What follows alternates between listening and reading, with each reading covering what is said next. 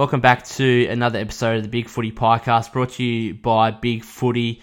I'm not sure what I was really viewing on my television at 1:45 onwards on Saturday afternoon last week, because I don't believe it was AFL football. I mean, if I wanted to sit and watch two teams kick the ball sideways to each other and kick the balls backwards to each other for an entire game, then I'd just go and watch more soccer. That was not AFL football. That was not very pleasant to watch. And from a Collingwood perspective, we didn't win the game, so we can't hold on to that perspective either. So, as always, we'll try and dissect that performance, try and make sense of it, and also look ahead to, are we calling it a must-win clash? I don't think anything's a must-win clash when you're 2-9, but at the same time, we don't have our first-round draft pick this year because we traded to GWS, so that's a continued weird season, isn't it? Let's get into it.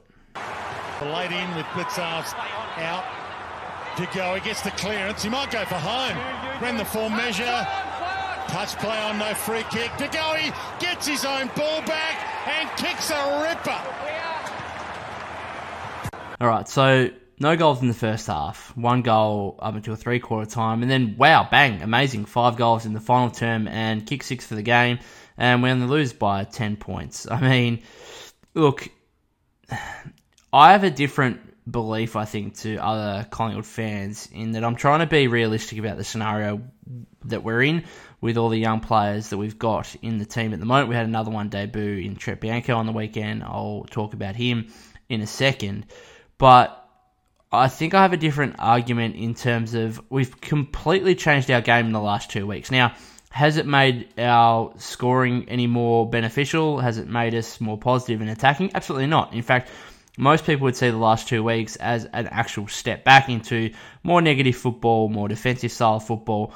But what it has been is, instead of defending without the ball, we've been defending with the ball in our hands. So what I mean by that is we are still the third worst team in the league for opposing disposals. So what that means is we're the third worst team in the league at allowing the other team to have disposals, if you can make sense of that. I don't think I really explained that very well, but anyway, hopefully you did. And we're also really, really behind. I said last week we're really down on marks, and before the Port Adelaide game we were minus 26 in marks. Well, against Port Adelaide we were plus 38 in marks, and against Geelong we were plus 8 in marks, although both teams had a just ridiculous amount of marks. It was 129 to 121, absolutely extraordinary. But what that's showing is that we've won the disposals the last 2 weeks in both games.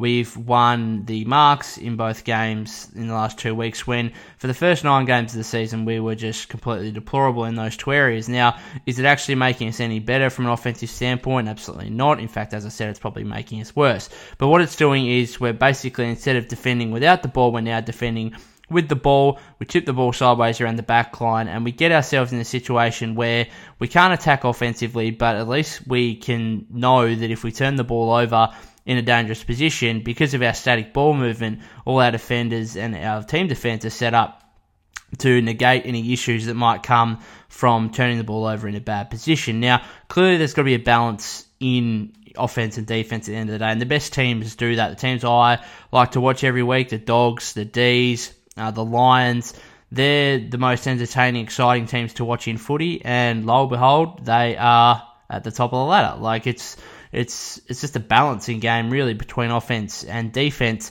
And for me, I think from a realistic point of view, in my belief to, I guess, other Collingwood supporters and a differing belief, is the fact that I think we've got to pick our poison as such, because I don't think we're a team at the moment that is good enough to take teams on head-to-head and actually beat them from a talent standpoint. So what I mean by that is, we could go out there, we could play a more attacking style of footy. We might kick 12 or 13 goals, but I don't think we're talented to actually go head-to-head and beat other teams. So against the likes of Geelong and Port Adelaide, who I think are at least top 6 teams in the league, if not top 4, then basically they were telling ourselves we could go out there and kick 12 or 13 goals, but we're probably going to concede 15 or 16. We're going to lose the game by 20, 30 points and never really be in the contest. So what Bucks is saying, and as coach, his job is to win games of AFL football, and right now that's paramount, giving he's out of contract at the end of the season. and he could potentially lose his job. So the best way to keep his job is to win games of footy. Now, he looks at teams like Port Adelaide and Geelong in the last 2 weeks and thinks, well, how is our best chance of actually winning the game? And our best chance of winning the game is not going in a shootout head-to-head because we don't have the offensive talent, offensive firepower to match those teams. So he needs to play a more defensive, boring style of football that literally drags those teams, those good teams, down to our level. And if you look at it from that perspective, I actually think he's won in the coaching box the last 2 weeks. Now, is it exciting football? Is it football that us fans want to see? Absolutely not. But I think he's actually winning the coaching battle from that standpoint. So you could actually, in terms of putting us in a position to be competitive, and I mean, we've had a combined points loss of 11 points in the last 2 weeks, 1 point against Port, 10 points against Geelong, total of 11 points in the past fortnight. So in terms of putting us in position to be somewhat competitive, he's actually doing a pretty good job the last 2 weeks in terms of this change of game style. It's actually kind of working. But the issue comes is that in the future, that style of football is not lending itself to being any good at a high level. In terms of ultimately, what do we want to do? We want to win premierships. You're not going to win premierships playing that style. It's not going to happen. You need to find a balance between defence and attack. And right now it's 100% defence, 0% attack. Until maybe the last quarter where we got 4 or 5 goals down and we think, oh crap, maybe we'll show some offensive instinct now and we'll kick 5 goals in the last quarter. And I do hear supporters who say, well, look what happens. We kick 5 goals in the last quarter. Why can't we do that for a whole game?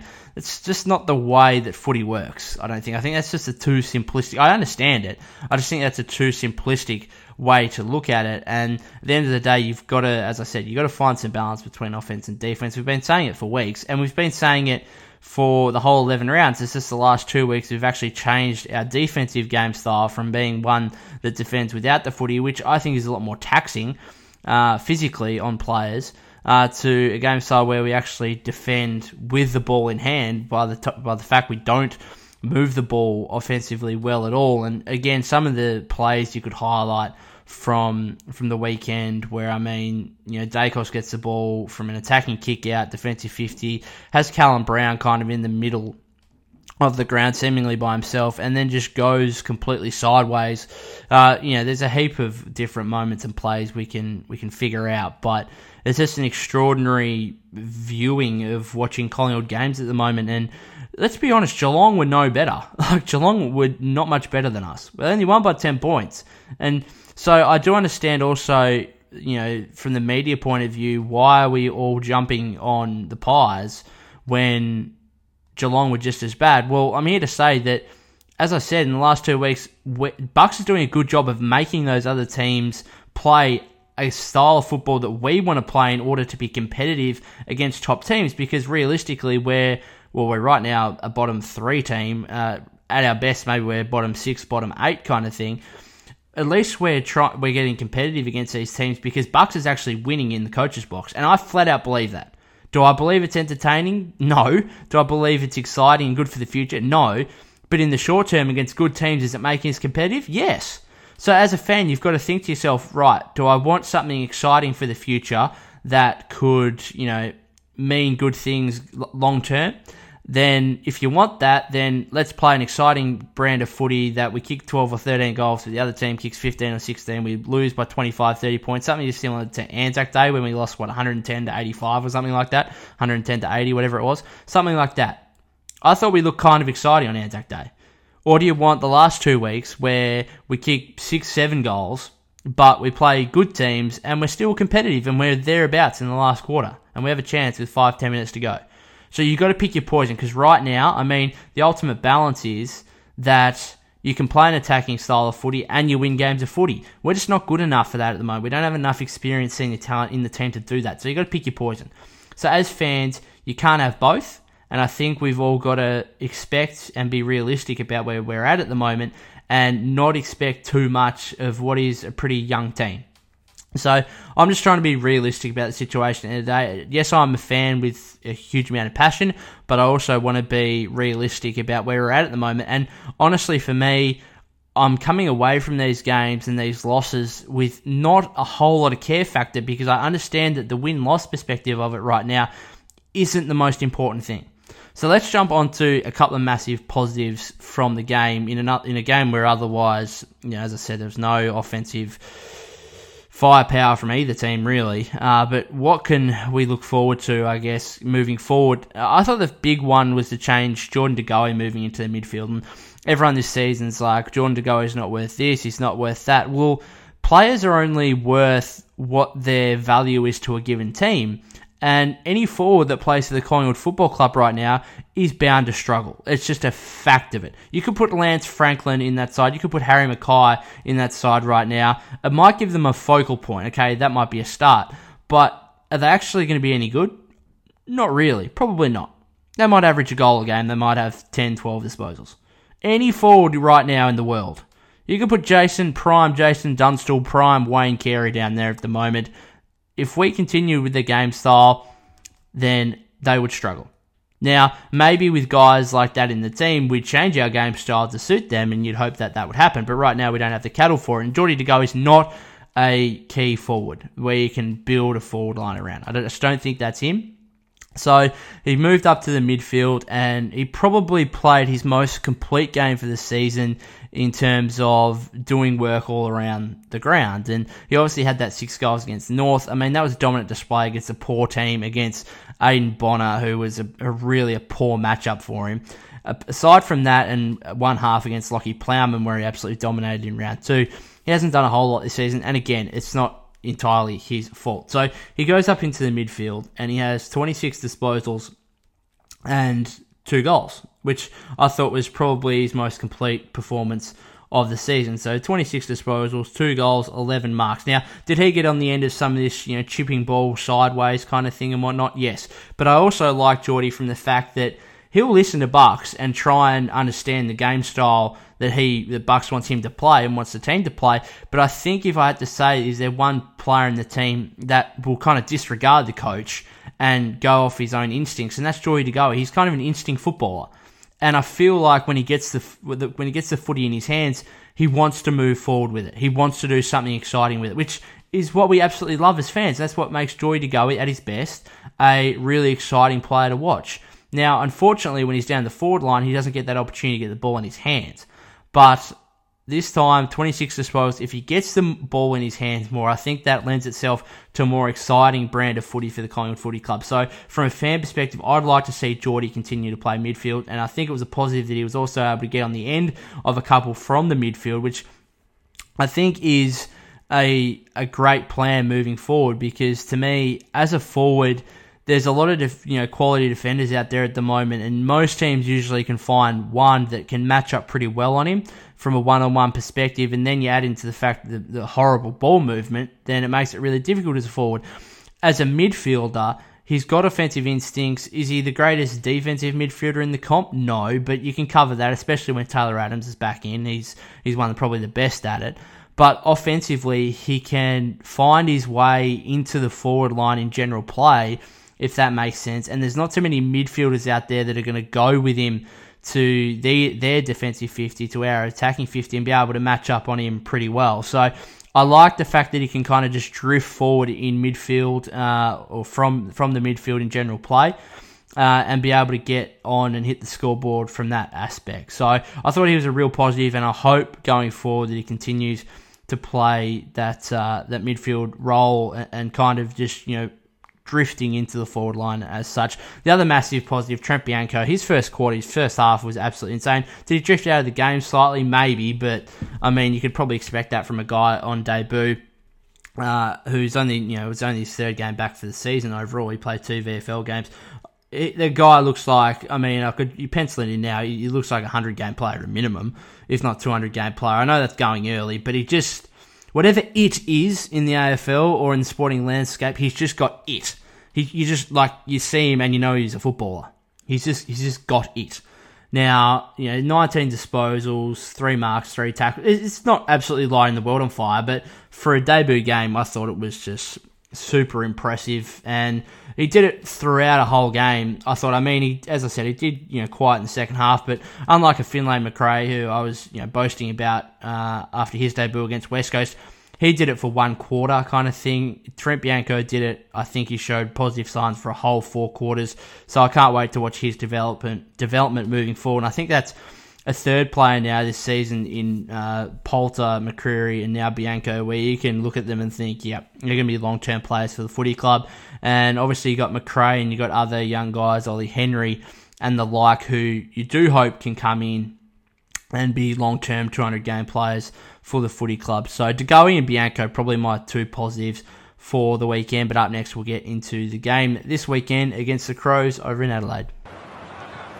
Both players put their head down and attacked it. De Goey hands it back to Quaynor. Dodge step was good. Kick ricochets back to him. To Maynard. Had the outside, had the inside. Wastes no time. Goes for home and slots it.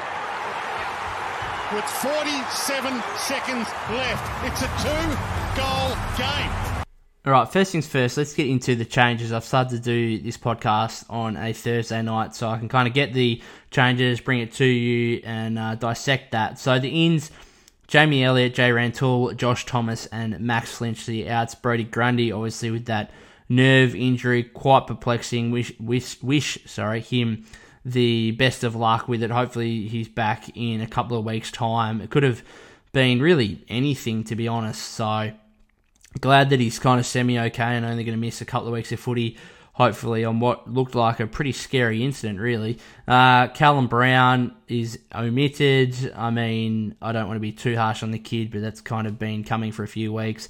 Chris Mayne is out managed. Tom Wilson has been omitted, and Finlay Macrae is omitted, as having been the medical sub. Now, a couple of interesting things here. First, I would have thought that Macrae being the medical sub last week, given there was no VFL footy on, I think from that point of view, you probably should just pick what you'd think is your 23rd best player. So I kind of find it perplexing that Finlay Macrae isn't in the 22 now, and Jay Rantoul comes straight in, given Macrae was the sub last week. Obviously no VFL footy going on at the moment, given the COVID lockdown over there. So I find that a bit strange that they've picked Rantoul over Macrae, but obviously there's something that's happened on the training track or something. Rantoul's obviously impressed on the training track or something for that to actually happen.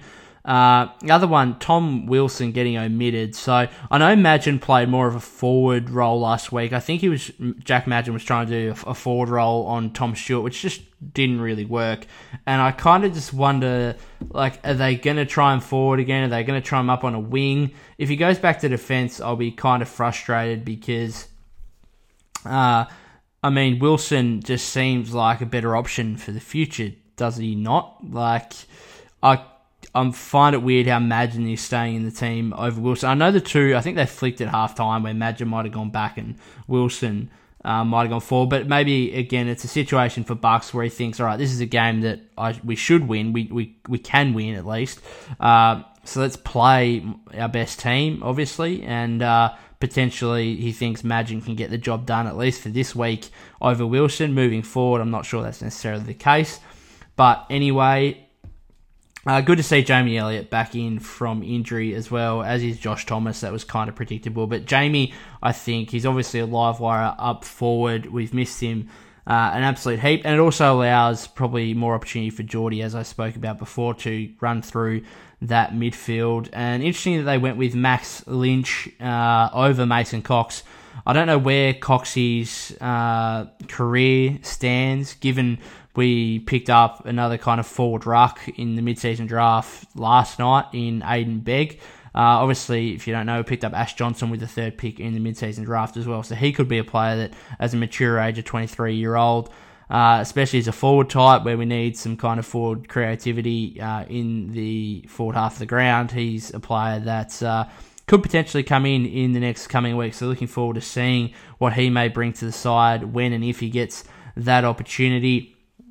But as I said, for the meantime, glad to see Jamie Elliott back in. Now, in terms of this game itself, well, quickly for the Crow, Ronan O'Connor is in for his second game. Nick Murray and Sam Berry both outs for them. So just a few young guys getting in and out there, I guess, for them. Nothing too major. But in terms of the game, I'd be super interested to see if the game plan from the last 2 weeks continues to this week, because I can understand that game plan against the likes of Geelong and Port Adelaide, who are just clearly better than us right now. They just are. That's a fact.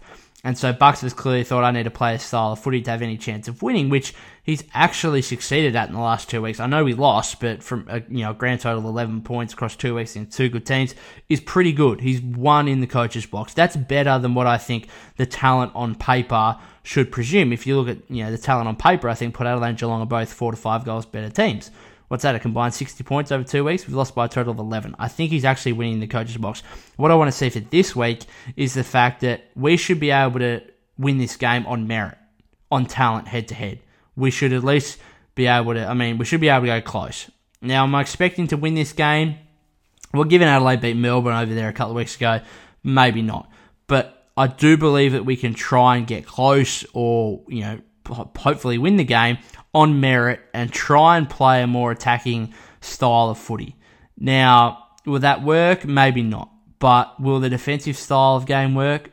Probably not. And I just don't think we need to play that way against a team that we're on kind of a similar level to. This is not a top 8 team. I don't rate the Crows as a top 8 team. I don't rate them as probably a top 10, top 12 team. This is probably another bottom 6 team.